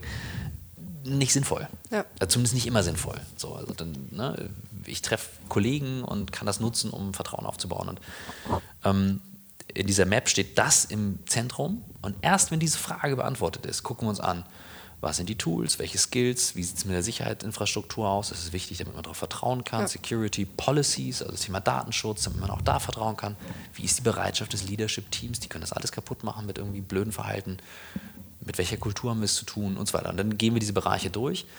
Die haben ja auch mittlerweile public geteilt. Es gibt Firmen in, äh, weiß ich, in der, in der Ukraine, also Kollegen, die auch Cloud einführen, die benutzen das standardmäßig, um die Tools einzuführen zu erklären. Und es funktioniert. Hervorragend. Und ähm, es ist keine Raketenwissenschaft, es ist ein Handwerk. Es muss man wirklich durchackern. Und häufig ist es so, wir sind ja nur 30 Leute, ähm, wir begleiten dann das Kernteam, was es dann weitermacht. Also von großen Konzernen sind wir dann häufig diejenigen, die dem, dem Future Work Team oder dem New Work Team oder wie auch immer die sich dann nennen, ähm, geholfen haben, eigentlich das mit, mit einzuführen. Mhm. Ja. Ähm, du hast eben schon diesen, äh, den Zeitartikel äh, angeführt, mhm. der ähm, so ein bisschen äh, wehgetan hat. Aber ähm, wahrscheinlich bei den Vorträgen etc., ihr bekommt ja höchstwahrscheinlich schon auch gegen New Work so ein bisschen Gegenwind an manchen Stellen oder so Kritiker, die das alles in Frage stellen und sagen, ja, bei uns irgendwie, ähm, da geht es noch ums Geld verdienen, für sowas irgendwie haben wir keine Zeit und Energie. Mhm. Wie gehst du damit um oder wie reagierst du da drauf? Auch was kannst du auch einfach vielleicht nicht mehr hören von der mhm. Kritik an? Also man muss ganz klar sagen, ähm, ich neige dazu, den Kritikern, den Paar, die es gibt, immer mehr zuzuhören, als denen, die positiv sind. Und jetzt muss ich mal eine Lanze brechen. Wir haben viel, viel, viel, viel mehr Leute, die super positiv sind, bei denen was Positives passiert ist. Ähm, und wir machen jetzt keinen riesen Shishi draus und sagen, hier guck mal da, guck mal da.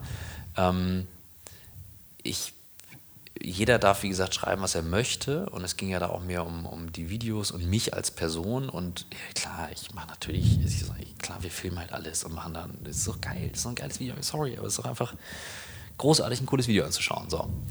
Und ähm, deswegen ist das berechtigt gewesen. Die Kritik an New Work wiederum. Ähm, und dass das Antworten schuldig bleibt, das sehe ich anders. Also da glaube ich einfach, ist jede Form von Debatte gut. Ähm, es gibt natürlich einige, die sagen, hier New Work ist mehr als das, aber da sind wir eben auch diejenigen, die das sagen. Also in vielen Firmen ist es eher zu kurz gegriffen, wo dann Chefs sagen, ja, so hier so Tischkicker und Turnschuhe, ähm, das reicht nicht. Nee, das reicht auch nicht. Also ist ja auch unauthentisch in vielen Fällen. Ähm, ich weiß nicht, was jetzt passiert, wenn doch wirklich mal die Rezession greift und kommt, weil irgendwann wird sie kommen, was Firmen dann machen. Ähm, was ich weiß, ist, dass gerade in Krisenphasen sich natürlich die Spreu vom Weizen trennt. Und Friedhoff hat damals mit dem Konzept angefangen, als die Automobilindustrie wirklich tief in der Krise gesteckt ist. Tief. Und dann die Chance zu nutzen und zu sagen, okay, und jetzt drehen wir was, jetzt ändern wir was. Ähm, natürlich gibt es genug, die sagen, es ist doch alles Käse und wir verdienen genug Geld. Ja, aber es gibt auch genug, die sagen, Erderwärmung und Klima äh, ist auch nicht relevant. Ja, war alles richtig. So, fein. Es gab auch viele, die gesagt haben, Facebook ist kein relevantes Thema im Jahr 2009. Internet setzt sich auch nicht Internet durch. Internet wird sich nicht durchsetzen. es ist halt, äh, man weiß es nicht ähm, und es ist für mich mehr als jetzt eine reine Überzeugung, weil es einfach, ähm, weil es einfach richtig ist in unserer Zeit heute, die sehr viel mehr auf Augenhöhe abläuft als früher, weil sehr viel mehr Menschen sehr viel mehr wissen, sehr viel schneller einen gewissen Stand haben ähm, früher musste ich durch Jurastudium und dann hatte ich Herrschaftswissen. Und das ist nicht mehr zeitgemäß in einer Zeit, wo ich alles in Sekunden googeln kann. Es ist, wozu? Da ist dann eher die Frage, wie gehen wir da miteinander um? Was sind die Skills da drumherum? Und das nicht zu ändern, ist einfach, weiß ich nicht, ich weiß nicht, was das soll. Also es ist doch richtig, dass ein Chef Geld verdient, dafür ist eine Firma da. Auf jeden Logisch. Fall. Völlig klar. Aber wie gesagt, wie ich es vorhin schon gesagt habe, wir müssen uns ja nicht scheiße verhalten, deswegen. Was ist denn deine Vision von New Work? Tja, mein Leben. Lebenswerk, keine Ahnung. Ha, wenn mir das geglückt ist. Also ähm, gefühlt sind wir noch in der Explorationsphase, was das alles ist. Ähm, ich habe jetzt, ich laufe jetzt nicht mit einer Fahne durch die Gegend und sage, jeder muss sich jetzt irgendwie bekennen, weil ich bin eben kein Freund von Ideologien und, und, und, und komplett schwarz und weiß. Ähm, meine Vision wäre aber, dass eben sehr viel mehr Menschen erkennen, dass, und das ist das, was Friedrich auch sagt, dass Arbeit Kraft geben kann, ja. sagen kann, ich mache das gerne und trage das dann auch positiv in alle anderen Bereiche. Ich hatte meinen Podcast-Gast, Andrew Haberman, ähm, Neurologe aus Stanford und ich habe mit dem, wir haben so ein neues Videoformat getestet. Wir laufen dann durch die Gegend und filmen mit zwei Kameras. Macht Riesenspaß, weil wir es immer ohne Drehgenehmigung machen und alles heimlich und so. Und dann sind wir durch Planten und Blumen gelaufen und haben eben gedreht und Podcast aufgenommen. Und das war einfach mega. Wir beide haben einfach gequatscht und irgendwann erzählt er so, du, dann bin ich mit meinem Vater ähm, morgens zur Schule und ähm, er hat mich dann abgeliefert und dann äh, hatte ich meinen Vater über die Arbeit gefragt und ähm, dann hat wohl Andrews Vater gesagt, naja, weißt du, mein Job, ähm, das ist so, kennst du noch das Gefühl vor deinem Geburtstag, den Tag davor? Also ja, so fühle ich mich jeden Tag, wenn ich zur Arbeit gehe. Das ist doch krass. Es heißt ja nicht, dass es immer alles geil ist. Nee. Muss nicht. Aber so dieses Grundgefühl zu sagen, ich gehe da gerne hin. Und das ist in allen Lebensbereichen so. Und er sagte dann eben noch was, unser Körper und unser Hirn kann man nicht täuschen. Die sagen uns, was wir wollen. Die sagen uns, was richtig oder falsch ist. Beruflich wie privat, auf allen Ebenen wir beherrschen es nur aufgrund unserer Muster wahnsinnig gut, das entweder zu betäuben, mehr Gehalt, mehr Ablenkung, mehr Projekte, mehr zu tun und ich muss ja und die Kinder und so weiter, ähm, oder eben die Entscheidung wegzuschieben und anderen zu überlassen. Und meine Vision für New Work wäre, dass mehr Menschen, inklusive mir selber, bewusst diese Entscheidung treffen, ich gehe jetzt den Weg oder ich gehe den Weg. Wir brauchen, wir brauchen eine Entscheidung. Wir brauchen eine Entscheidung links, wir brauchen eine Entscheidung rechts. Ohne das hängen wir dann irgendwo. Aber da sind wir wieder auch beim Thema Angst. Ne? Das ist es halt mhm. eben genau. Wovor, also das ist ja auch, ich meine, wir bieten ja diese Purpose-Workshops an und wir wissen ja auch eben dieses, was das mit Menschen macht, wenn sie auf mhm. einmal damit konfrontiert werden und wie schmerzhaft ja auch dieser Prozess sein kann, sich auf einmal zu reflektieren und ähm, natürlich auch, ich sag mal so, man geht ja auch nicht hin und sagt immer, du willst das von heute auf morgen ändern. Du bist in einem Job, bist unglücklich, eben dieses, genau wie du sagst, dieses Verstecken hinter dem Bildschirm, ne, mhm. zeigt ja eigentlich, klar, du kannst auch ein bisschen introvertierter sein und ähm, deine Arbeit machen und vielleicht dann dahinter sitzen. Ähm, auf der anderen Seite ist aber die meisten, die sich verstecken, ist tatsächlich ja der Grund, weil sie nicht etwas machen, wofür sie wirklich stehen, ja. was sie wirklich machen. Und den Unterschied, und ich meine, in unserem Leben wissen wir eben auch, ähm, also bei mir ist ja, ich bin systemischer Coach, alles hängt in unserem Leben zusammen. Mhm. Ne? Und wie du genau sagst, wir ähm, gehen halt hin, wir ignorieren halt irgendwie jedes Warnsignal. Warum sind auf einmal Burnout-Zahlen so hoch? Ne? Warum sagen wir irgendwie, WHO sagt voraus 30, 2030, Depression ist die höchste Rate? Warum sind Psychosomatik etc.? Ne? Und wir haben auf der anderen Seite nur 15 Prozent, die man sagt, die eigentlich happy in ihrem Job sind, mhm. aktuell mit dem, was sie machen. Also das zeigt ja schon im Grunde, wie pervers es ist, dass wir immer wieder lernen, nur so an der Oberfläche zu schwimmen, uns irgendwie zu tünchen. Mhm und ähm, das halt zu ignorieren. Ne? Weil wie du sagst, alles, man spürt es ja. Es ist halt eines der ganz großen Themen und ähm, ich bin ja ein Riesenverfechter von Smartphones. Ich halte die für die intelligentesten Tools, die wir jetzt gerade haben. Ich arbeite nur mit dem Teil. Ich habe auch immer, ich muss immer das Top-Gerät haben. Meistens Samsung-Handys ist für mich immer irgendwie mega wichtig. Ähm, allerdings weiß ich halt auch, es ist ein Tool und ich muss das Tool bedienen. We shape our tools and thereafter our tools shape us. Und ich sehe, und ich nehme mich da nicht aus, wie problematisch das ist, dass da eine Dauerberieselung stattfindet. Ich habe keine Benachrichtigung auf dem Telefon, nichts, keine. Ich gucke auch abends nicht mehr dann rein, wenn ich nicht mehr will. Ich folge nicht groß irgendwem irgendwo. Ähm, ich bin, wenn ich nach irgendwas dopaminsüchtig bin, dann ist das der YouTube-Feed, den ich einfach gerne konsumiere. Aber es gibt auf Arte so eine gute Reihe, die gerade das nochmal erklärt, wie das im Hirn abläuft. Und bei Tinder haben sie dann gezeigt, dass irgendwann nicht mehr der Kick da ist, zum Beispiel ein Bild zu sehen, sondern das Swipen, links und rechts swipen, an sich den Dopamin-Kick auslöst. So wie der Feed an sich, den ich refreshe. Und sich dessen nicht bewusst zu sein, ist ein maximal großes Problem, weil wir vergessen immer wieder, vor zehn Jahren und ich weiß nur, wovon ich rede. Ich habe eine Firma, die Handys refurbished. Vor zehn Jahren war der Anteil der Geräte noch ein Bruchteil dessen, was sie heute ist. Das heißt, diese ganze Ablenkung mit anderer Job, ich sehe was anderes, ich kann mich nochmal rausnehmen. Ich kann auf dem Weg einen Podcast hören, ist auch Ablenkung. Hm, ist ein anderer Partner vielleicht besser? Oh, jetzt kann ich mit dem wieder Kontakt halten. Das ist ja, das war ja früher auch nicht so. Dann hast du jemanden mal getroffen früher und dann war irgendwann auch gut, dann war der weg. Heute hältst du halt auf ewig Kontakt. Und das ist total neu. Das ist neu für beruflich, das ist neu für Beziehungen, das ist für alles neu. Und ich glaube, wir werden irgendwann in ein paar Jahren, 10, 20 Jahren, wahrscheinlich 10 Jahren schon zurückgucken und sagen, ey, was haben wir uns da gegeben in der Phase für einen Wahnsinn, ja. weil wir uns in keinem Bereich unseres Lebens entschieden haben. Mhm. Weil wir das Gefühl hatten, wir kommen damit wunderbar durch. Ist das ja ist auch irgendwie so.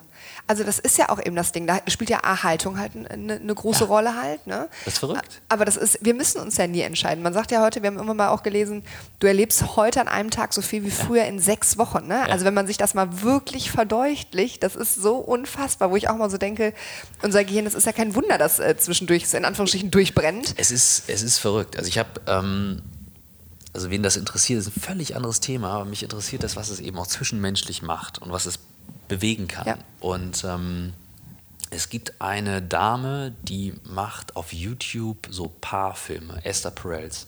Sensationell, ich glaube, die ist so Anfang 60. Die ist sensationell. Belgischer Akzent, alles auf Englisch, sowieso schon großartig. Ähm, und die hat ein Buch geschrieben.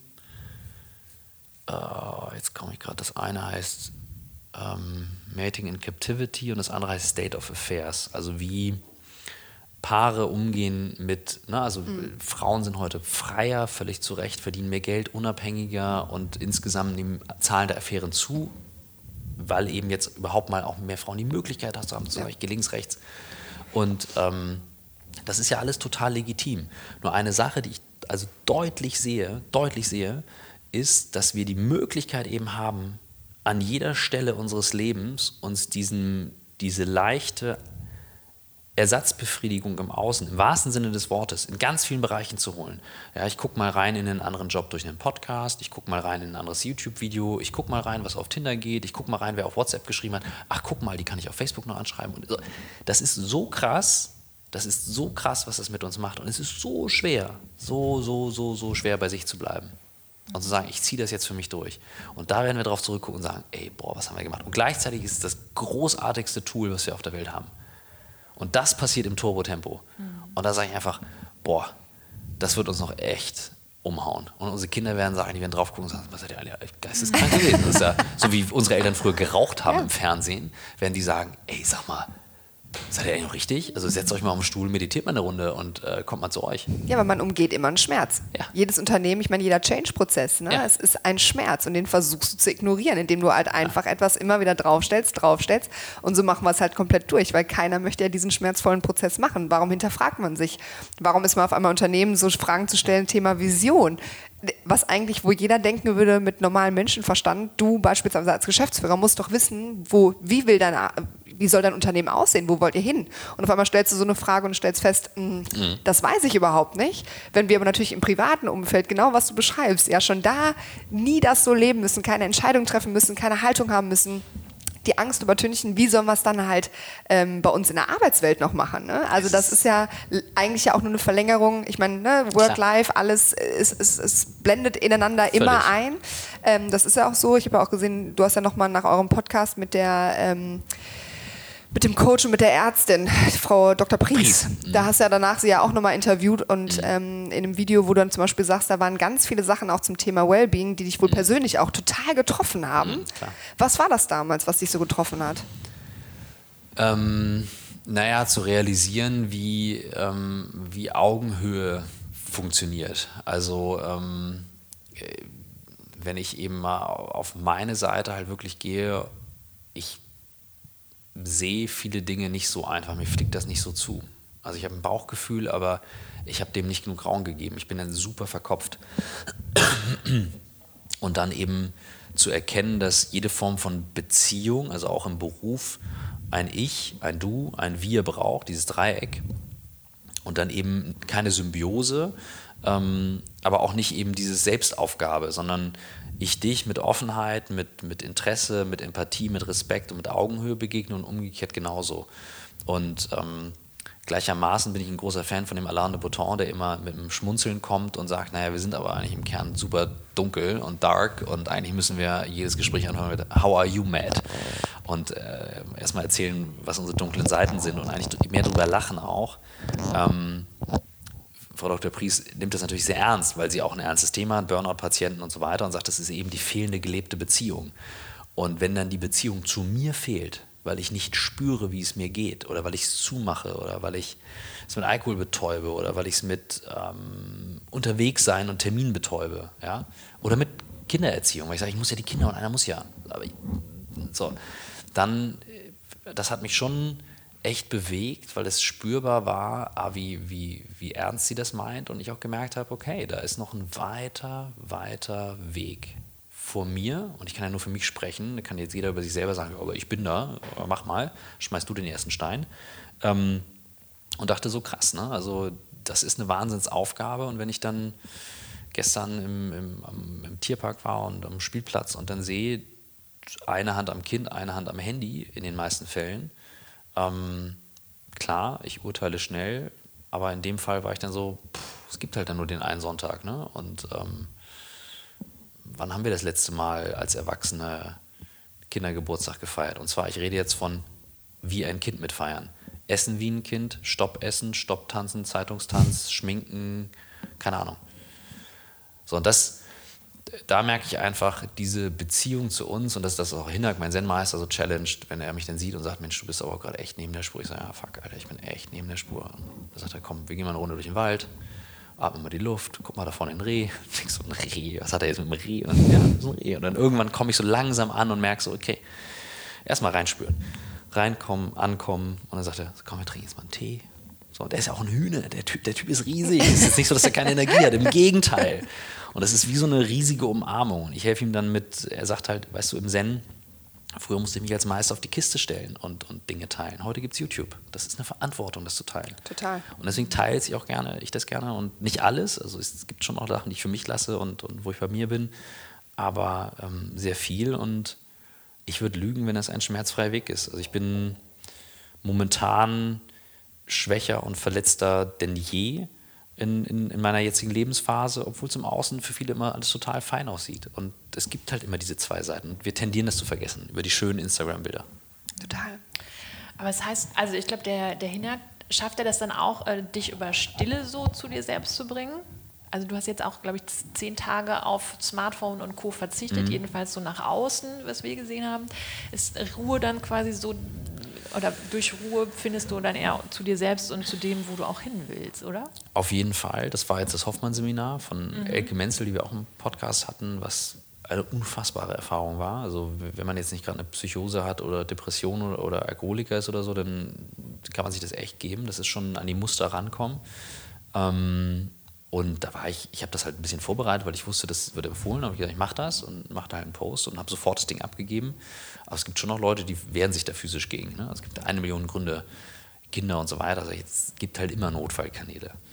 Ähm, und wir reden uns das ein. Und die Stille, ähm, ja, äh, ich habe eher was, also Hinak, klar, wenn ich ihn treffe, wir haben halt auch ganz viele Themen und trotzdem ist es die Ruhe.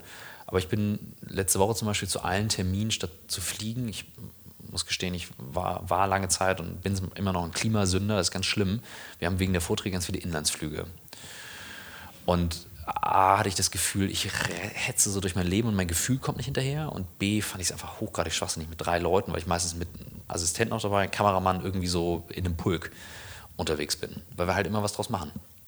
Habe ich gesagt, hey komm, Camper, alle in Camper und äh, wir touren los.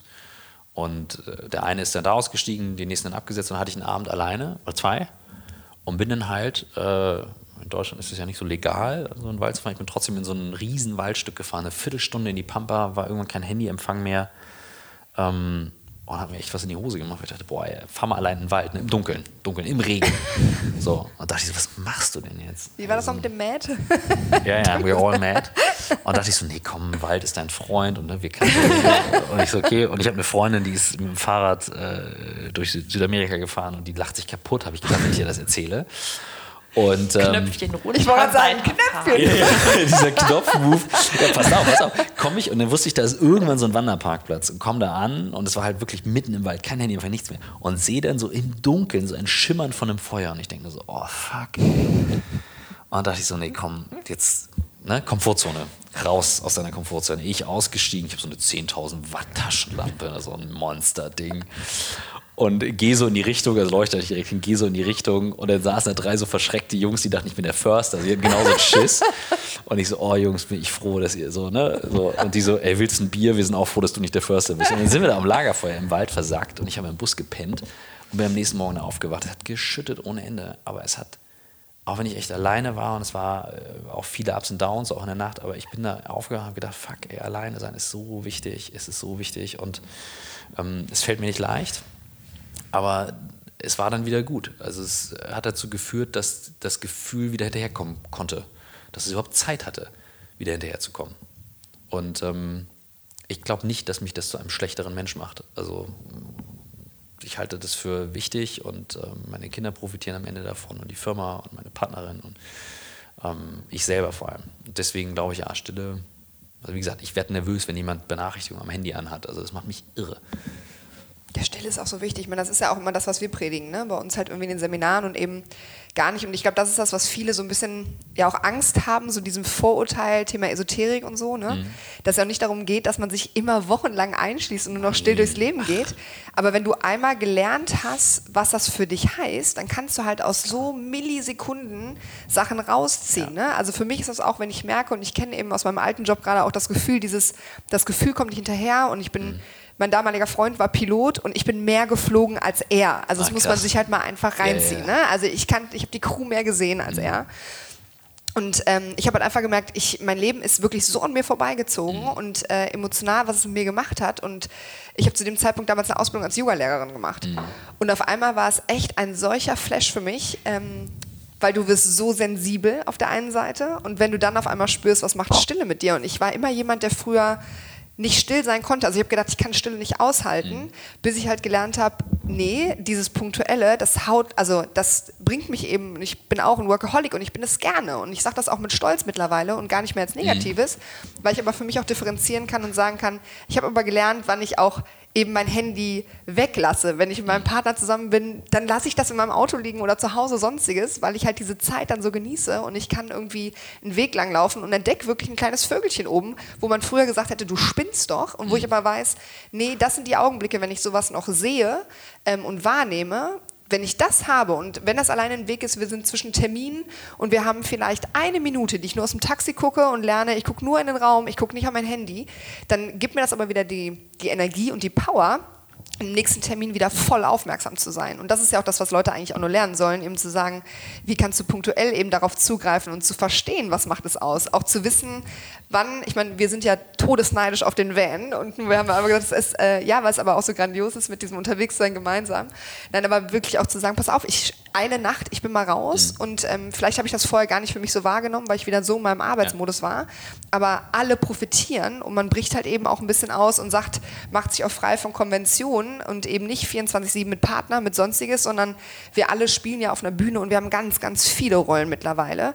Ähm, die größte Rolle, und das ist immer das, den Appell, den ich auch immer gebe als Coach, ist, das ist wie in einem Flugzeug. Die erstmal die Maske über deinen Kopf, dann erst bei allen anderen. Ah, das wird nicht. Bild, ja. Schön. Ja, das, das ist so, ne? Wenn, du musst es erstmal über dich und wenn du atmen kannst und wenn du für dich sorgen kannst, dann kannst du im Zweifel das ganze Flugzeug retten und meinetwegen noch nach vorne rennen zum Piloten und den auch noch, weil er bewusstlos geworden ist. Aber wenn du das nicht als erstes machst, hast du verloren. Ja. Ne? Und das halt eben zu lernen, das ist, ähm, glaube ich, einer der größten Schritte, die wir haben müssen, weil dann überwinden wir Angst. Wie du auch vorhin sagtest, Thema Achtsamkeit. Ja, wenn wir achtsam sind, dann sind wir in der Lage, auf einmal wieder innovativ zu sein, kreativ zu sein, irgendwie reinzupreschen, andere Leute wahrzunehmen. Ängste zu überwinden, Mut zu haben. Ne? Also genau das macht es ja eben aus. Also von daher toll zu hören. Echt äh, auch, obwohl ich gerne mit dem Van gewesen wäre. Wie gesagt, mein erster Finger wäre der Knopf gewesen. Immer Hauptsache zu. Machen. Es kommt auf jeden Fall noch vanmäßig was. Ich habe was vor. Diese Woche, das, äh, es kommt was. Ah, wir, sind, wir sind gespannt. Du bist, ähm, ich sehe auf deinem Pulli High Rocks, ähm, ja, ja, ja, was soll ich sagen?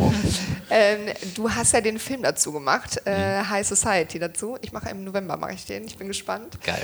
Was macht äh, für dich körperliches, also wie betätigst du dich auch körperlich?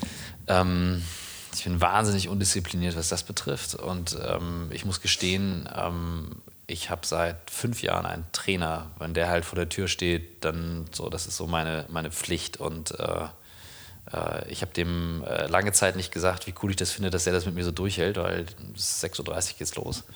Ähm, und er macht das seit fünf Jahren mit. Schon echt eine Leistung. Nils, danke. ähm, und ähm, nee, da machen wir viel Core und ich habe es eigentlich gemacht für, für Haltung. Ich habe so die typische männliche Schutzhaltung, so hier dieses nach vorne gebeugte, ne? so hier Herzschützen und Brustschützen und so. Ähm, und da machen wir viel, machen viel auf. Ich muss eher, da, also da mache ich eigentlich genug und fast dreimal die Woche. Ich muss eigentlich eher was finden, was mich dann wieder weicher macht. Also ich bin schon da hart und stark und genug. Also das ist irgendwie schon eher zu viel. Ähm, auch wenn man mir das jetzt nicht so ansieht, aber hm, so insgesamt ähm, ist es wichtig so für die Bühne und Körperpräsenz und das finde ich wahnsinnig wichtig. Ähm, aber mir fällt da die, die Disziplin sehr schwer, das alleine zu machen. Also ich brauche dann immer Leute und Rocks finde ich deswegen so geil. Ähm, Michael hat mich da echt belabert. Ne? Also er sagt, mach den Film, mach den Film, mach den Film. Ich so, okay, come on, jetzt mache ich es irgendwann. Und als wir dann da waren, da war in dieser Halle und das haben wir versucht zu transportieren, da war so eine Energie ähm, weil die Leute ja im Team unterwegs sind dann auch. Ne? Du kannst das als Team machen. Und da habe ich dann wieder gemerkt, das ist es halt, ne? dass jemand dann da ist. Und ähm, ich kann mir das nun rausnehmen mit einem Trainer, aber wenn ich das jetzt anders machen müsste, auch kohlemäßig, dann hätte ich jemanden, der noch mehr Disziplin hat und dass wir dann sagen, komm, wir ziehen das zusammen durch. Ich suche gerade jemanden, der die Yoga-Disziplin hat. Also, ähm, du, Handschlag drauf. Alles klar, gut. Dann, wir machen äh, da, ich mache da mit der Yoga und Hyrox machen wir dann das Team zusammen. Sehr, okay, alles klar, okay. So, die steht, Sache, steht. Die Sache steht, aus der Nummer kommen wir nicht mehr raus. Ich wollte sagen, wir suchen ja, alles aus. Für Hyrox gibt es auch ein toughes Vorbereitungstraining, kann ich dir sagen. Ja, ich habe es gesehen. Ich habe ja überlegt, ich bin ja äh, CrossFit-Coach und Yogalehrerin, okay, äh, ob klar. ich diesen Hyrox-Trainer äh, da diese Ausbildung mitmache tatsächlich. Ja, weil. Äh, in der, in der CrossFit-Welt hat es natürlich für riesen Anklang gefunden. Ja, klar. klar. mit Hyrox und äh, jetzt Joshua natürlich dann auch da als Vorreiter ist. Ähm, von daher, ich sag, der Ja. Deal steht, wir machen das. Okay, Gut. gut. Sehr geil. Doch noch ein Hyrox-Team hier. Cool. Ähm, wir haben eben schon vor, bevor wir auf Record gedrückt haben, haben wir schon kurz über euren äh, Podcast auch äh, gesprochen und ähm, dass ihr inzwischen halt wahnsinnig viele Leute auch damit bewegt und glaube ich auch äh, Zuschriften äh, bekommt von Menschen und was so bei denen passiert ist irgendwie dadurch. Mm, Wie gehst du so damit um? Ähm, Was macht das mit dir? Also du hast ja erzählt zum Beispiel bei dir auch, dass es was gemacht hat und das hat mich total berührt. Ähm, und ich gehe da viel zu schnell drüber weg. Ähm, ich, es gibt mittlerweile echt Situationen, wir sind in der Stadt unterwegs und dann ruft jemand zu, übrigens geiler Podcast, also wirklich so von der anderen Straßenseite. Und ähm, das ist unfassbar, was das gemacht hat. Und nicht, weil ich sage, uh, toll, toll, äh, klar, ich stehe gerne auf der Bühne, ähm, sondern wir haben ganz, ganz krasse Stories, die Leute mit uns geteilt haben. Ich will auch gar nicht jetzt, also ein, einige sind so krass, die will ich gar nicht teilen, ähm, wo die schwerste Schicksalsschläge erlitten haben und sagen, mir hat das wieder Kraft gegeben. Und ich so, boah, Wahnsinn, ey, was das mit Menschen macht. Und den Moment dann zuzulassen, also dankbarerweise, so Tessa, sie liest das dann mit, meine Assistentin oder auch andere im Team, die das mitkriegen, die dann auch kommen und dann mal anzuhalten und zu sagen, das hat einfach viel Bewegung reingesetzt. Aber ich bin von Natur aus kein Typ, der, der das auch genug an sich ranlässt. Und jetzt gar nicht im Sinne von, oh, wir sind so toll, sondern gar nicht. Wir sind ja, wir sind ja nur Host, wir sind ja, wir geben den Gästen eine Bühne und das war's. Ist ja auch nicht unsere Geschichte. Und ähm, aber zu sehen, dass das etwas tun kann, das finde ich unglaublich, weil Kommunikation kann sehr Schlechtes mit Menschen auslösen. Ähm, und wir wissen alle auch aus der Geschichte und auch aus, aus aktuellen Ereignissen, was das alles machen kann. Ähm, und es kann offensichtlich auch gute Dinge auslösen. Und ich glaube, wir haben eine Verpflichtung, da dann auch was zu tun und noch mehr zu tun noch. Das macht es mit mir auf jeden Fall. Du hast es gerade schon gesagt, es ist, ergibt im Moment gerade große Herausforderungen. Also einmal ist natürlich dieses ganze Thema Arbeit irgendwie in Bewegung, jedenfalls gefühlt bei uns halt extrem oder bei uns dreien, wie wir jetzt halt auch äh, sitzen, dass sich da wahnsinnig viel verändern wird. Dann natürlich äh, politisch oder Klimawandel, also es sind ja all diese riesigen Themen. Und du hast jetzt, du bist schon komplett eingetaucht in das Thema Arbeit und ne, hinterfragst das dann mit jedem Tag. Hast du sowas, was dich jetzt gerade nicht schlafen lässt oder eine mhm. neue Herausforderung, wo, der du dich als nächstes äh, widmen willst? Ja, also ähm, tatsächlich, äh, also ich glaube, die Arbeit kann eben mehr auslösen, als wir denken. Und es gibt ja diese 17 Felder der, der, der UN auch. Und ich glaube, man darf heute auch, sagt Michael und ich sagen das beide, eigentlich darf man als Gründer nichts mehr gründen, was nicht irgendwo in einem Feld drin ist. Und Arbeit gehört ja auch dazu, weil sie einfach so einen großen Einfluss hat. Aber mich lässt das Thema ähm, Klima auch wenig schlafen, muss ich ehrlich gestehen. Ähm, ich kenne intelligente Menschen, die da ähm, populistische Meinungen zu haben, was mich traurig macht, weil ich mir denke, ähm, meine Kinder sind klein und die werden irgendwann die Frage stellen, was habt ihr denn gemacht? Und es geht ja gar nicht darum, ähm, irgendwie durchzudrehen, aber es geht darum, ein Bewusstsein zu haben. Und ähm, ich würde gerne, ähm, wenn ich den nächsten Film mache, klar auch über Arbeit was machen, über Workspace wahrscheinlich, aber auch überlegen, okay, wie können wir die die Storytelling-Fähigkeit, die wir haben, dafür nutzen, um, um sowas mal anders zu erarbeiten als mit dem Zeigefinger und vielleicht Menschen da zu bewegen. Und ähm, das beschäftigt mich schon sehr. Ähm, ja, also äh, doch auch emotional sehr. Als ich was gesehen habe, habe ich gemerkt, wie das, wie richtig, also eine richtige Traurigkeit in mir hochkam, wo ich dachte so, ähm, und ich, wie gesagt, ich bin dann ja nicht besser. Ne? Also ich fliege dann auch irgendwo hin. es geht auch nicht alles abzusagen. Aber wie gesagt, ein Bewusstsein dafür zu entwickeln, zu sagen, wo sind die großen Hebel? Also was muss jetzt sein, was muss nicht sein? Ähm, und es ist ja ein Gesamtsystem, also in dem wir da drin hängen. Und ähm, ich glaube, wir haben Wachstum eben natürlich in uns drin. Aber da liegt irgendwie der Hase im Pfeffer, weil dieser Wachstum, den übertragen wir wirtschaftlich auf Geld. Also wir sagen von einem Menschen, wenn wir uns jemanden vorstellen, sagen, hinter dem, hinter dem Vorhang ist jemand, der ist erfolgreich, dann stellen wir uns vor, jemand, der hat Geld. Ähm, und das ist ein so armseliges Maß an Erfolg, wie es nur sein kann. Das Geheimnis ist ja, irgendwann sterben wir alle mal. Das ist das Einzige, was wir müssen. Steuern, und, Steuern zahlen und sterben, das beides. Und ähm, das, sich eine Platte darüber zu machen, wie die Kohle an einer Stelle bleibt, in Ausmaßen teilweise, das sind ja, also ich bin weit weg von irgendwie links oder, ähm, oder dreh da durch und utopisch null. Ich bin absolut realistisch, mir ist das völlig klar. Nur, also ich habe nun verhältnismäßig kurze Haare, ihr beide verhältnismäßig lange Haare. So, einer hat wenig Geld, einer hat viel Geld. Und uns tut es ja gleichermaßen weh, wenn man uns die Haare ausreißt. Der eine mit kurzem, der andere mit Haaren tut gleich weh. Erstaunlich es tut halt beiden weh, wenn man was wegnimmt, von dem wir sagen, das ist meins. Mein Geld, mein Grundstück, ja. mein Auto, meine Frau. So, das tut total weh. Weil wir natürlich da unser Ego drauf projizieren und dann sagen, das ist meins. Und ich nehme mich da auch nicht von aus. Aber mich erstaunt das schon, was für Summen unterwegs sind, auch in Firmen, und wir damit wenig sinnvolle Dinge anstellen. Und natürlich gibt es viele Firmen, die sich da bewegen und was tun, aber wir haben ein System, das ist schon crazy. Und ich bin da nicht befreit von. Das beschäftigt mich. Also ich habe da keine Antwort drauf, aber ich würde mir vorstellen, dass wir über so ein Filmprojekt das mal von einem Aspekt tiefer beleuchten könnten und uns mal einen rausgreifen und sagen, das hat für, uns, für mich viel mit New Work zu tun, weil es eben auch mit einem verantwortungsvollen Umgang zu tun hat. Und ähm, ja. Was liebst du an deinem Job am meisten? Ich meine, du, es ist, äh, kommt ja viel raus, man hört es heute, man liest es ja auch, ne? Filmmaker war hart. Mhm. Äh, das ist so, was ist eigentlich auch gerade der Hintergrund bei dir mit dem Film? Was macht das in dir? Also, das ist eine kindliche Freude, das kannst du dir gar nicht vorstellen. Ähm, ich habe mal, als ich noch ge selber gedreht habe, ich habe zwei Jahre lang alles selber gedreht und geschnitten, waren wir irgendwie Skilaufen.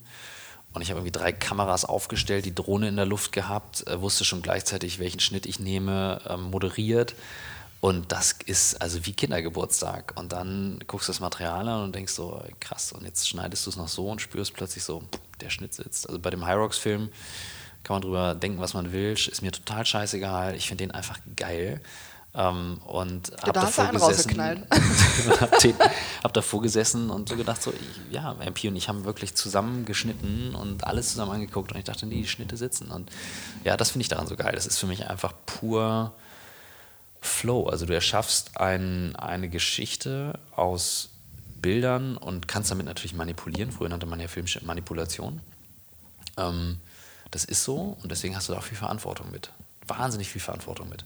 Mhm. Und ähm, das ist ein Geschenk, dass ich das machen darf, dass meine beiden Geschäftspartner sagen, mach mal, wir vertrauen darauf, dass da was bei rauskommt. Wir leisten uns da schon echt viel. Ähm, ob das jetzt wirtschaftlich sinnvoll ist oder nicht, scheiß drauf. Äh, wir können es uns leisten, wir haben eine Verantwortung, wir, wir hauen das mit raus und ähm, ich bin dankbar dafür, dass ich es machen darf.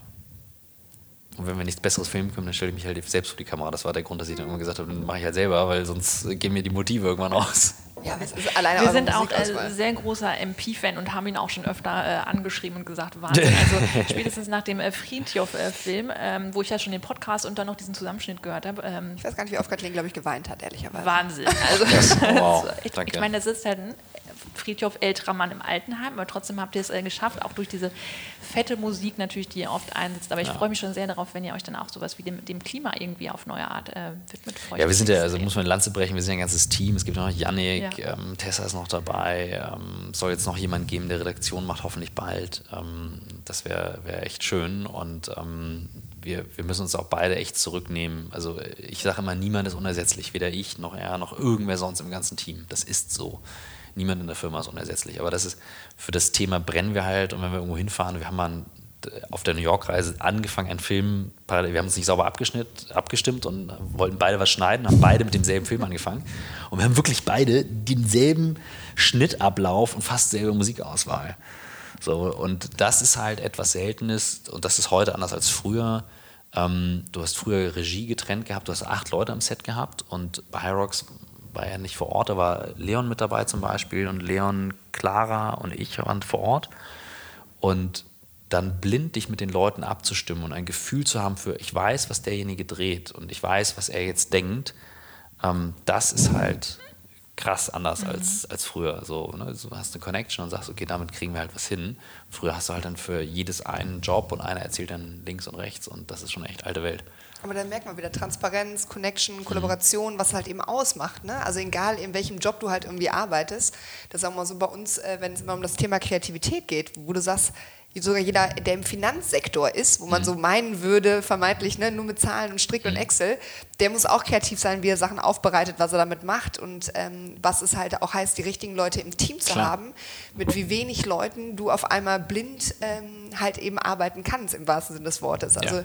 wir beide sehen ja auch immer, wir sind ja auch nur zu zweit und wie oft wir Dinge dann echt ähm, uns gegenseitig ja fast das exakt Gleiche sagen wollten und wieder merken, weil wir einfach sagen, wir sind mittlerweile halt echt verbandelt. Ne? Da klar. ist halt eine und ja, aber da merkst du halt eben auch, was das eben ausmacht, die richtigen Leute halt zu haben an deiner Seite und was man dann eben bewegen Ja. kann und wenn vor allen Dingen der gleiche Purpose dahinter ist, die gleiche Vision, wenn man eben weiß, äh, ich meine, wie gesagt, MP und du, das ist immer für uns wo wir lachend immer sitzen und sagen, das ist einfach so grandios, weil man alleine schon aus den kleinen Einblicken, die ihr gebt, schon so spürt, das ist ein eingespieltes Team. Ne? Ja, wir reiben schon auch viel aneinander. Wir haben, wir haben irgendwann mal ein Gespräch gehabt und wir haben natürlich die, die komische Dreierkonstellation.